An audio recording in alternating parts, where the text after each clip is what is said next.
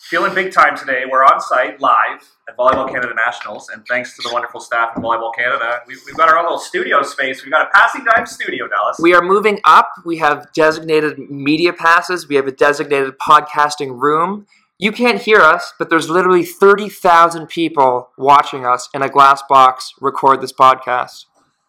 And you know what the even better thing is? They don't even know they're watching us. My favorite part is we just found a, a local legend in the hallway who's agreed to be on the show. So, so our guest today played on possibly the best club team of all time. Possibly the best university team of all time. He's a medalist at Canada Games. He's a medalist on the OVA Beach Tour. He's played in Europe and in several countries, and I can't wait to hear some of these stories. Uh, German Bundesliga silver medal. And now he's here coaching, and it just shows that he's definitely in love with our sport. And he's going to play a nice little demo pro match tonight uh, for one volleyball. So we, we've uh, we've scooped up a good guest here. Please welcome the show, Passing Times, Eric Matson. Welcome, Eric. Thank you. Thank you guys for having me. Awesome. So, uh, how was Nationals? I guess we'll cover that as, as we're here in Toronto at uh, Youth Nationals Volleyball Canada. Uh, it's pretty cool. It's my first one uh, since competing in 18U back in 2008. So being back in a big convention center like this is bringing back some some memories from my time as a, an OVA athlete. But now on the flip side, coaching a uh, 16U Phoenix girls team. Um, we wrapped up this morning. Didn't go quietly as well as we wanted it to, but but it was a fun weekend. So a good experience overall. That's good. It's good to see uh, athletes like you and uh, and Becky talked about this on the podcast last week of uh, just imparting your knowledge and giving back to the community. I think that's a big part, and uh, the volleyball culture needs uh, more mentors. So it's good to it's good to see you still involved, even though uh, even though you're not playing anymore.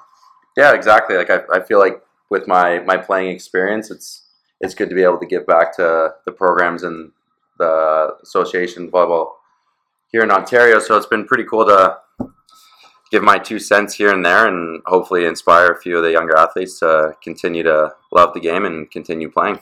So while we're surrounded by thousands of club kids, let's let's cover it right away. So you played Toronto Blues, and, Mhm. and help me with the list here because it had yourself, Sam Schachter, Steve Hunt, Michael Amoroso, Uh, Ambrose was a year older. you're older, okay. Mhm. Uh, Matt Taylor was on your team. Yeah, Matt Taylor right side. Riley Tyler McAllister. Motherwell, Tyler Motherwell, our dark horse little bench guy we there. called him the quarterback at you. He went on to play university, right? Played at Waterloo. That's Riley McAllister went on to set. Um, Matt Poulin. Matthew Poulin was on the team as well. Luka Milosevic, who played at, at Ryerson, and Sean Cito. So yeah, pretty Close friend to Ray Zito. same last name, spelled a little differently. Spelled and pronounced a little differently. Good, good nine man player. I think played U of T his first year, maybe. I think he did play some have post played secondary. one, maybe two. Yeah, not hundred percent. Shows how deep the team was, and of course you were coached by uh, Mike Chumley, another character in the volleyball community. So, what was that season like? Did you guys know you were legit when that team came together, or what was that season like? Um, I think we we knew that we were going to be able to do something pretty special when we first came together in U seventeen, because that was after uh, Scarborough Falcons folded, and uh, Mike Chumley was able to assemble a, a pretty good team from a few different clubs, bringing guys in. So we had the few guys come from Durham Attack, we had Schachter and Cito come from Aurora Storm, Snake Poulin from Barrie Elites, and then me and uh, James Hill came over from Scarborough Falcons. So we were able to put together a, a pretty good squad. Nice, and, and uh, not a lot of people know this about you, but when you decided to go to Alberta, you kind of had to rearrange your school schedule. What was that like in grade 12? Because I believe you started taking extra credits or night school to start to get it done just so you could go to Alberta, right? Yeah, so my earlier high school uh, grades, I wasn't too into the sciences or maths Or the reading. or the school part. Uh, so in grade 12, actually, I just left my home school and went to a, a smaller independent private school where I was able to get a few more courses done because the, the phys ed ed uh, program at U of A required different high school courses as opposed to the, the Con Ed um, programs in Ontario. So went to this really small school, no sports teams, no clubs at the school. So it was kind of a just put put my, my nose to the grind and, and get what I needed to do done in order to, to go to U of A. So, uh, how did you U of A kind of identify you, and what made you really want to go to that school? Um, so it would have been my U17 nationals when we went out to um, Abbotsford, the the Tradex, And that year I went with our 18U team. So I was with Amoroso, Higgins, Steve Hunt was playing up on that team. Was Cam Whelan on that team too? Cam Williams was he was a year older, so he was Oh, so he, he he was would a- he would play when we'd go 19U tournaments because he did his fifth year of high school.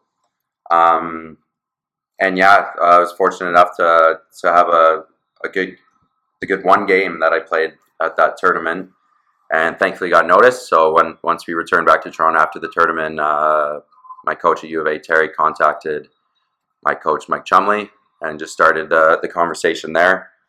And then December of my grade twelve year, uh, they flew me out there for a recruiting trip, check out the school, get to meet some of the the players on the team. Saw a couple matches, got introduced to some of the people uh, on the education side of it, and uh, probably about forty five minutes to an hour after I got home from the airport, uh, called Terry and said if, if I get accepted, I wanna I wanna play for you. That's pretty wild because it, it seems now that because the volleyball world is a little bit smaller, you see more kids going to different provinces and different universities. But you were sort of one of the few guys that went and we'll say and stayed because there's a few guys before you that, that went to different provinces. TJ being one of them. Taylor Hunt was another player who went uh, who went out west. But you you did all five years at Alberta. You stayed and and uh, I think you set the groundwork for a little uh, we'll say interprovincial recruiting. Mhm, Yeah, I I felt like when once I was out there on my recruiting trip, and then the two previous years, so my grade uh, ten and eleven years, nationals, CIS nationals was held at McMaster, so that was kind of my first taste of the best university programs in the country, and I just I really wanted to be on one of those teams and be able to play at nationals year in year out, and um, so once I got to meet the the coaching staff out there and, and all the players, I, I knew that was good would be a good fit for me, and uh, thankfully it worked out as well as it did, and was able to have a really really good experience there for for five seasons. So all your years at broadcasting school really are starting to pay off because that was a good segue into your first year where you did win a CIS national championship on home court. Can you tell us a little bit about that? And uh, you know, people see you now who you know you played pro for so many years. You you were CIS of the Year, but your first year you weren't. We'll say the guy. You were coming off the bench. How did uh, how did you you know come into that role and, and and you were on the court actually when they won gold. So take us through that. Uh, so yeah, so that year uh, we had a, a fourth year libero Tyler Moroniak, really solid, stable player, and um, right from the get go, I got to play a few matches in in preseason. Uh, Tyler had an unfortunate little injury, got a concussion, so my first taste of university volleyball was when Alberta had used to have the Can Am Challenge. So the first three games I ever played as a as a Golden Bear was against Stanford, USC, and uh, and an East Coast American college. So guys like the Shoji brothers played against them, Paul Carroll and Pepperdine. Um, so once I played against those high level players, I I knew that I was going to be in a good spot to to grow. And thankfully, I had a guy like Tyler who was in his fourth year, and I just took that as a year to learn from him. He'd been around the university game for, for a few years, so I just wanted to be able to soak in as much information and knowledge from him as possible to transition into the, the starting role, which I was uh, able to, to get in my second season.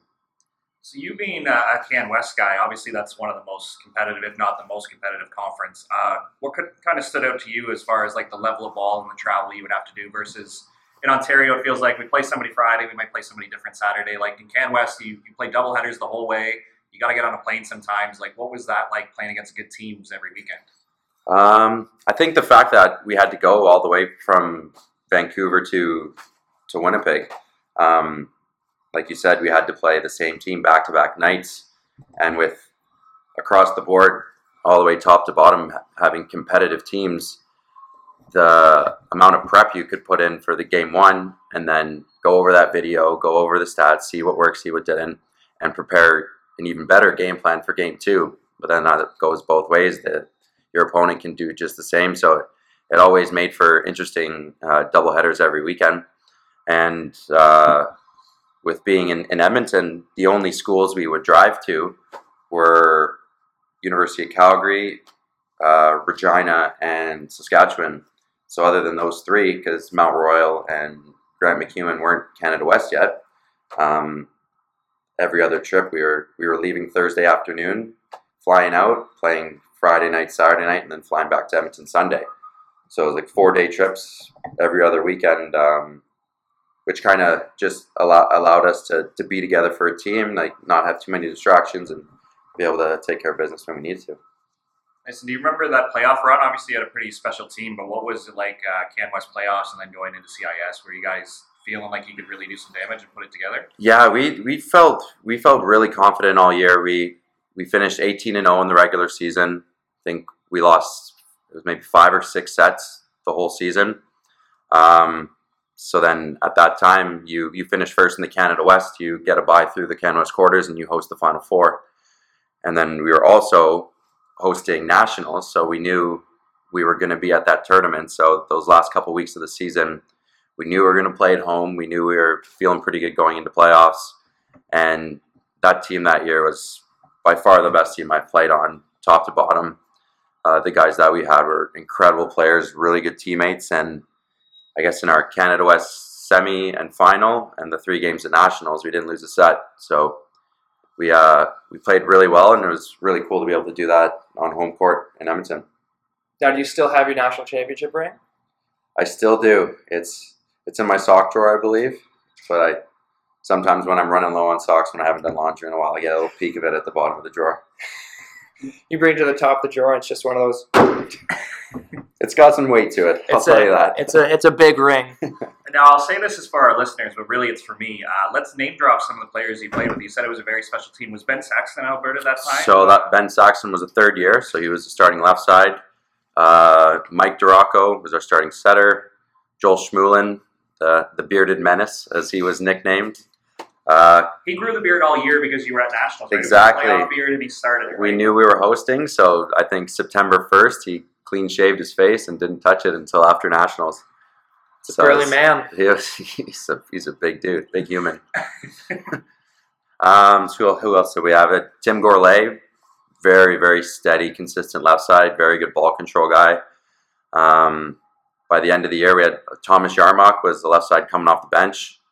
Ended up playing four seasons for Champions League teams in Europe. So we had guys like that. Spencer Leisky in the middle, who's to this date hits one of the hardest balls I've I've seen live.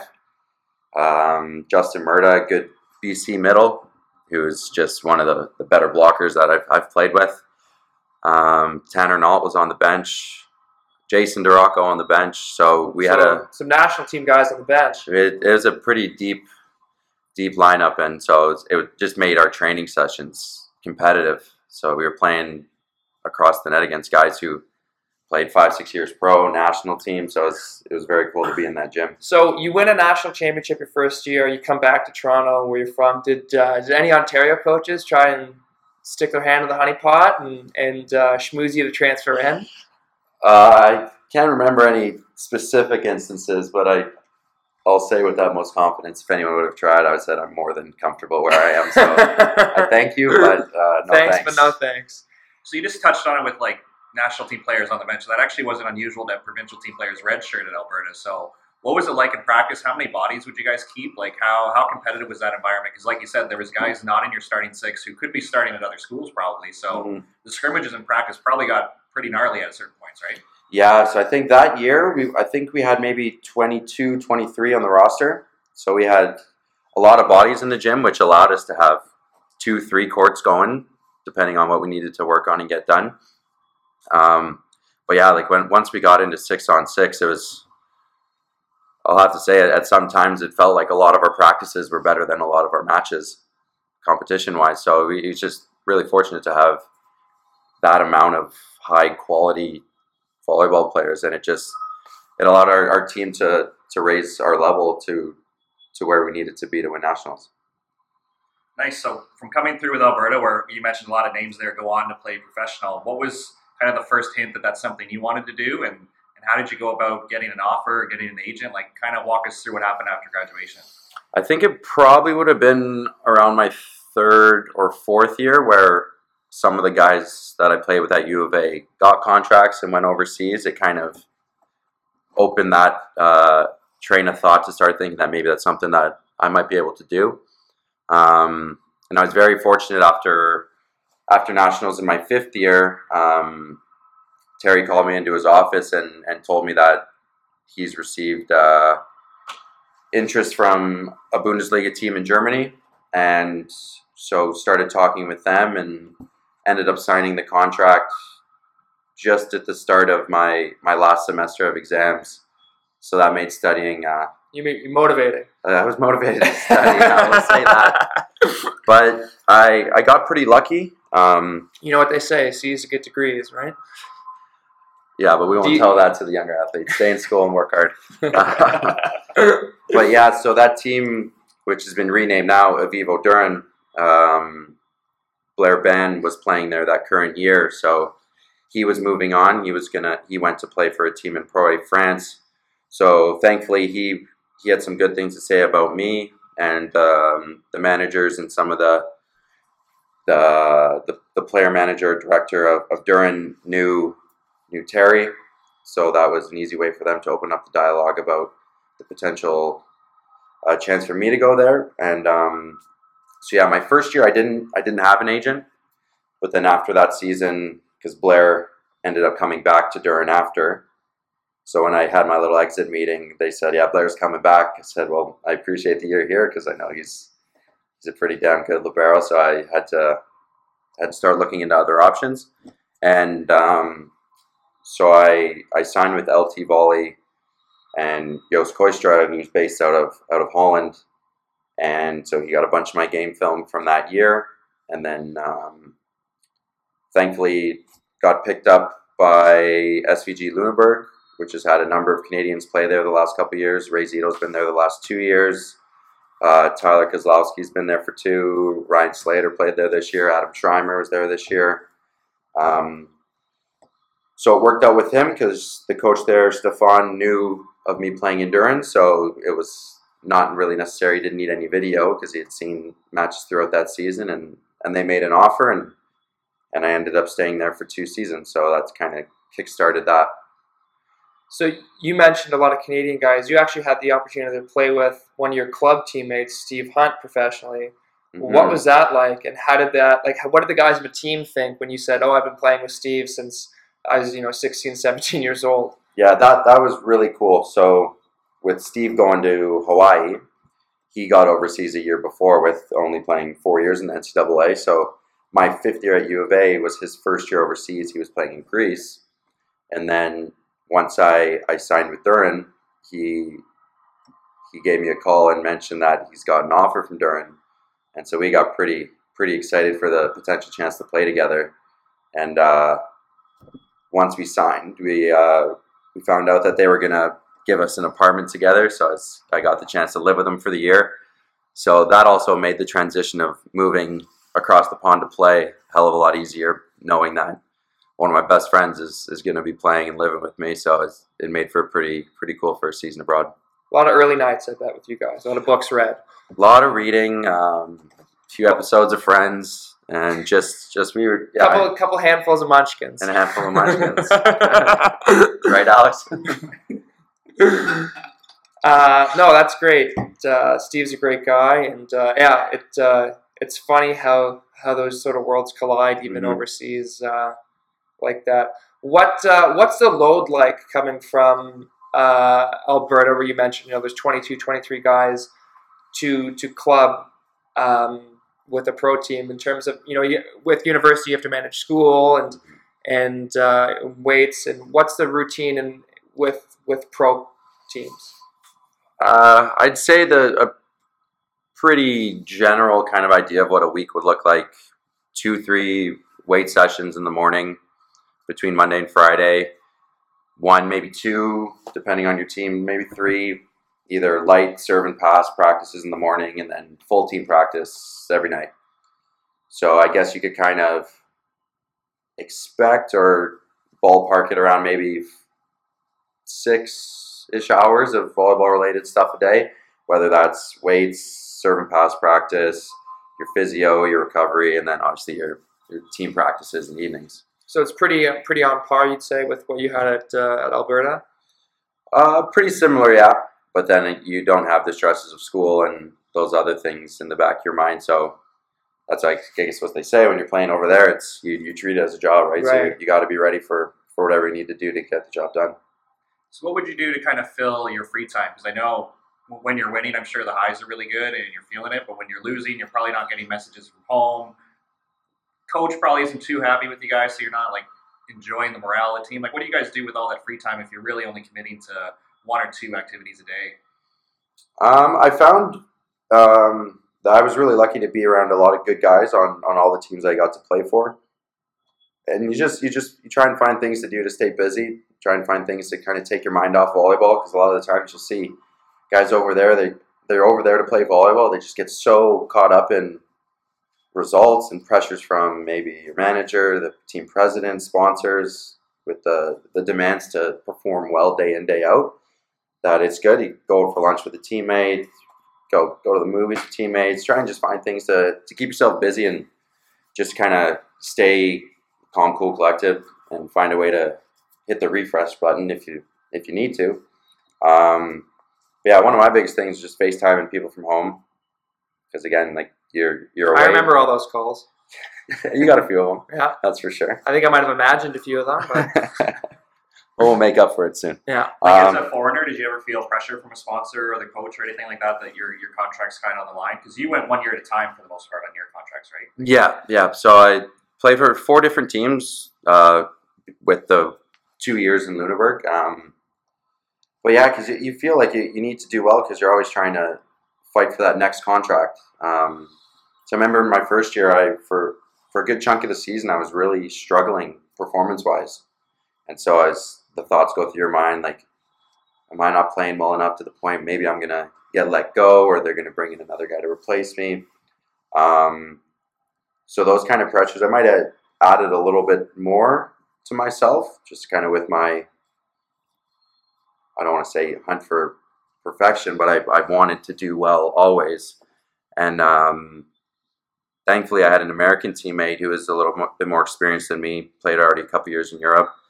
And he, just, he sat me down. I went and grabbed a coffee with him, and he said, Hey, man, like, you just, just got to one day at a time, keep trying to get better, let go of the lows, and try and remember the feelings of the highs and, and go from there. And I think that was a big a big turning point for me personally, being able to to let go of the the bad practices, the bad performances in games, and just try and focus on what can I do today to be better tomorrow. And I think I kind of stuck with that uh, for the rest of the time I was playing in Europe.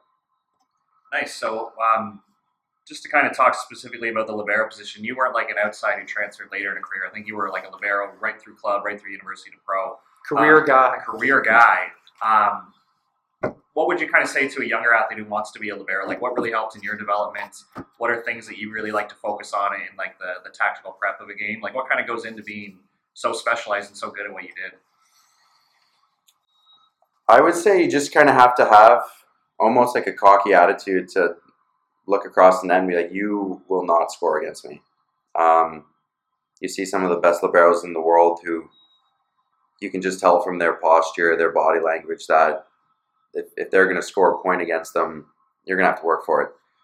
And so, just some of the guys that I've played against and played with, being Tyler at U of A, playing against and, and seeing Blair Bann play so much, playing against Skribenikov in, in Germany, like those guys, they they're the reason why why liberos are are kind of one of the, the toughest positions to play mentally, physically, because the only stat you can get on a stat sheet as a libero is your passing numbers and your errors, your receiving errors. So right then and there, a libero's best plus minus is zero. Whereas if you're an outside, if you ha- have a bad game attacking wise, you can make it up maybe blocking, serving, that sort of thing. But with a libero, you have to be able to stay mentally focused the whole game, and you, you might have a really good game, but you'll look at a stat sheet, sheet and it'll say minus two. So I think um, some of the best guys I've played with and against are just guys who can just stay focused and just always ready. So I've just been trying to learn from them and implement some of the things they do in their game. It is a pretty unique position, like you said, because you can't get a big kill, you can't get a big block. Like the physical outlet of the position doesn't really allow for it. So, do you have any tips on how you manage your emotions? Like maybe maybe you didn't pass the ball very well, and you kind of know you're going to be targeted. Like how did you kind of navigate those situations? Um, one thing I would say is just you, since you can't finish a rally or get the big kill, as you said, you just you try and hype up your teammates. Like maybe they make a really nice play off a bad pass that you made, and it's like, hey, thanks, man. Like way to fix that. Like nice shot or, or something along those kind of lines. And I found that being able to to celebrate with your teammates who are the ones getting the kills, getting the blocks, getting the aces it just also it helps them give them a little bit of confidence but then the more you're investing into your teammates it it allows you to stay focused for each point of a match. So i think being able to just find ways even if it's not involved in the point or the play find ways to stay involved to keep yourself engaged and keep your teammates around you involved and know that they can trust that you'll be there when they need you. So coming from the international game on the beach side, there's uh, there's a lot of back and forth, and there's a lot of mental games that, that players like to play with each other, um, and that sort of shows up uh, sporadically in the university game here in Canada. When you would make a big play, you make a pass, you know, you you, you got a guy's number, you make a big dig. You throwing any chirps at him through the net? And if you do, what's what's the sort of what's the go-to language you're throwing out there? Well, I guess right from the get go, I'm already three meters off the net because you got to stay in the back rows. The libero, Yeah, no one's coming after you. You got a green light to say what you want, pretty much. I just usually I have three big guys in front of me, so I got a pretty good first line of defense. Um, but yeah, I just I think if a guy makes a nice nice attack and you can you can put it in the air, and if your team transitions that ball, it's a little little bit of a stare down maybe. I've tended to use that one quite often. Sometimes flex on them. Sometimes the Mutombo finger wave, like nope, not today. I've, I've used that a few times. Um, yeah, but I guess like the verbal thing isn't really the the best way to go because you might be saying it across the net to some guy that doesn't speak English. It might not really work out the way you intend or you, to. you you surprise them with uh, some Dutch, and then they'll be even more confused. Yeah, I guess that might throw them off as well. Uh, it's funny when, when I come to events like like nationals and, and you see the the culture of kids and, and you realize even though we're not that far removed, the culture of the game really likes to stay the same. You were a big shoe guy in university, and I walk around here and I see all the guys here mainly wearing basketball shoes instead of volleyball shoes. You were one of the first guys to sort of have that swagger about you. What was your favorite pair of shoes that you wore, and uh, what's your favorite pair of shoes now?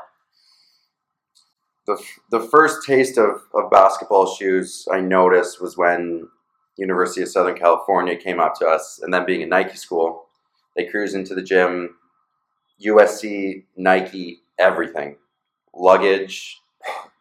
They they got winter jackets just probably for their trip to Edmonton because they wouldn't need those in LA. It was July. And okay, it was October, but pretty close to July. A few months, but who's checking, right? And the whole team had Nike ID Kobe fours. And so that Christmas when I went That's some out, heat. they were fire. And those were the first basketball shoes I went out and bought when I came home for Christmas. Those were a, a mom and dad Christmas present. And those were by far my favorite pair of shoes. So that's my first year. Wore them for the second semester. And since then, I've just always been a Nike guy. KDs, I like those. The Kyries are really good. Um, but yeah, you see, you see walking around nationals there. They're these shoes, these basketball shoes, they're getting pretty loud. They're getting pretty loud. They're they're starting to look a lot like moon boots. The uh, these kids are looking a lot like astronauts out here. They're, you're not wrong. I do have to say though that I think the way that it's been seeming to look around here at nationals this weekend, the sock game is is in shambles. We're we're, we're in we're in a We're in dire straits right now. we're in a tough tough spot right now with the socks. Um, but that's an easy fix, you know. Just go with an all white pair of Nikes and you're You're all fine. good. Um, so I'm gonna um, come back to your your pro uh, career. you've had some interesting experiences as uh, as a lot of players do overseas, but this one was sort of out of your control. Um, for those of you that don't know, Eric had a I don't even know if you want to call it a visa issue. It was more like a, a mail handling issue with uh, with what your your government documents. Yeah, so uh, I'll get into it a little bit here. So it was my fourth year playing overseas, and you can only be in the EU without a visa for 90 days before you have to leave. And if you're caught over there past your 90 days without a visa, it can be pretty costly to you financially, and it can disrupt your chances of going back to the EU to play for, for a number of years. So what happened was I needed to get uh, police checks from the countries I've lived in the previous three years in order to get my work visa. And so I had to get one done from Germany, and an invoice came to my club offices, and they somehow missed that piece of mail. Hopefully, that intern got fired. if he's still working there, he's probably in like a, a janitor position now. Or he's the new libero on the team. Or he maybe just wanted me out. Um, so yeah, so I got up to 84 days in the EU without a visa, and their solution to that was go through the same process again to get my German police check, but I had to leave the EU. So I got in a van with with a guy who didn't speak a word of English. The, I got the president's credit card because this was on them, so I wasn't paying anything out of my pocket for for their mess up. And I went down to Croatia, which was since it's outside of the EU, it's in the Schengen Union. And initially was told, Eric, you'll be down there for maybe a week. But fast forward three weeks, I was still down there, um, which was a, a very, very tough few weeks because I was only speaking English if I was FaceTiming friends and family to complain about how crappy the situation was. And eventually I got to go back back up and I played a game two days later, but now I was at 89 days in the EU. And by this point, my Canadian police check had expired. So I thought, well, this is it. I'm going to end up in some prison in Europe, and I don't know what's going to happen. So then the next step was they, they booked me a flight, uh, flew back to Toronto, and had to go through the process of my Canadian police check and German police check. Toronto's outside the EU, right? Uh, it's just outside the EU, I believe, yeah. But I, I think that the positive out of it was I got to, to be home with my family for my birthday and Christmas. So I, I hold on to that positive so I can forget about the whole rest Yeah. of that. So, how many league games did missing this invoice for your German police check cost the club? It I missed eight matches because I was home for home for almost all of December and in Croatia for three weeks of November. That's that's insane that uh, you're missing a, a foreign starting player on your team because you couldn't find an invoice for paperwork. Like that's that's insane. I think that happens a lot in the NHL and the NBA. I don't I just want to call that par for the course, you know? So because it wasn't on you, obviously, when you returned to the club, was everything fine, and you kind of just stepped right in for the second half of the season? were you bitter at all when, when they were like, hey, why don't you just come back? It honestly, it ended up getting to the point where I was just happy to be on the court again because it was almost two months without playing a match for a team that I signed for to play for for the whole season. Um, but I felt like for the rest of the year, if I had any other kind of issues, I was I was in the driver's seat and had some pretty heavy leeway. So, uh, So dinner was on them for the rest of the year. so I, I might have milked it a little bit, but I'm just gonna say rightfully so.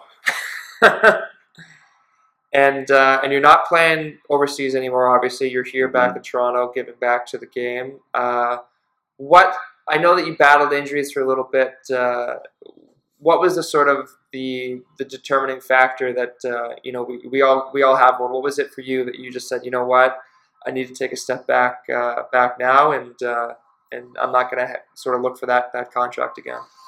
Uh, I think it would have started just before heading over to the Netherlands. Um, was when my back issues kind of reached a whole new level. Um, but I knew I was capable of playing at a high level, so I, I dealt with the pain, dealt with all the things that come with a an injury because I I just I wasn't ready to stop playing. Um, it was a very very difficult season physically in Holland. The volleyball was good. We had a had a pretty good season. Um, but upon returning last summer, the the questions of is it worth it to put my body through this much pain to battle through maybe one or two more seasons, or do I start thinking it also might be pretty good to be able to walk up a flight of stairs in ten years?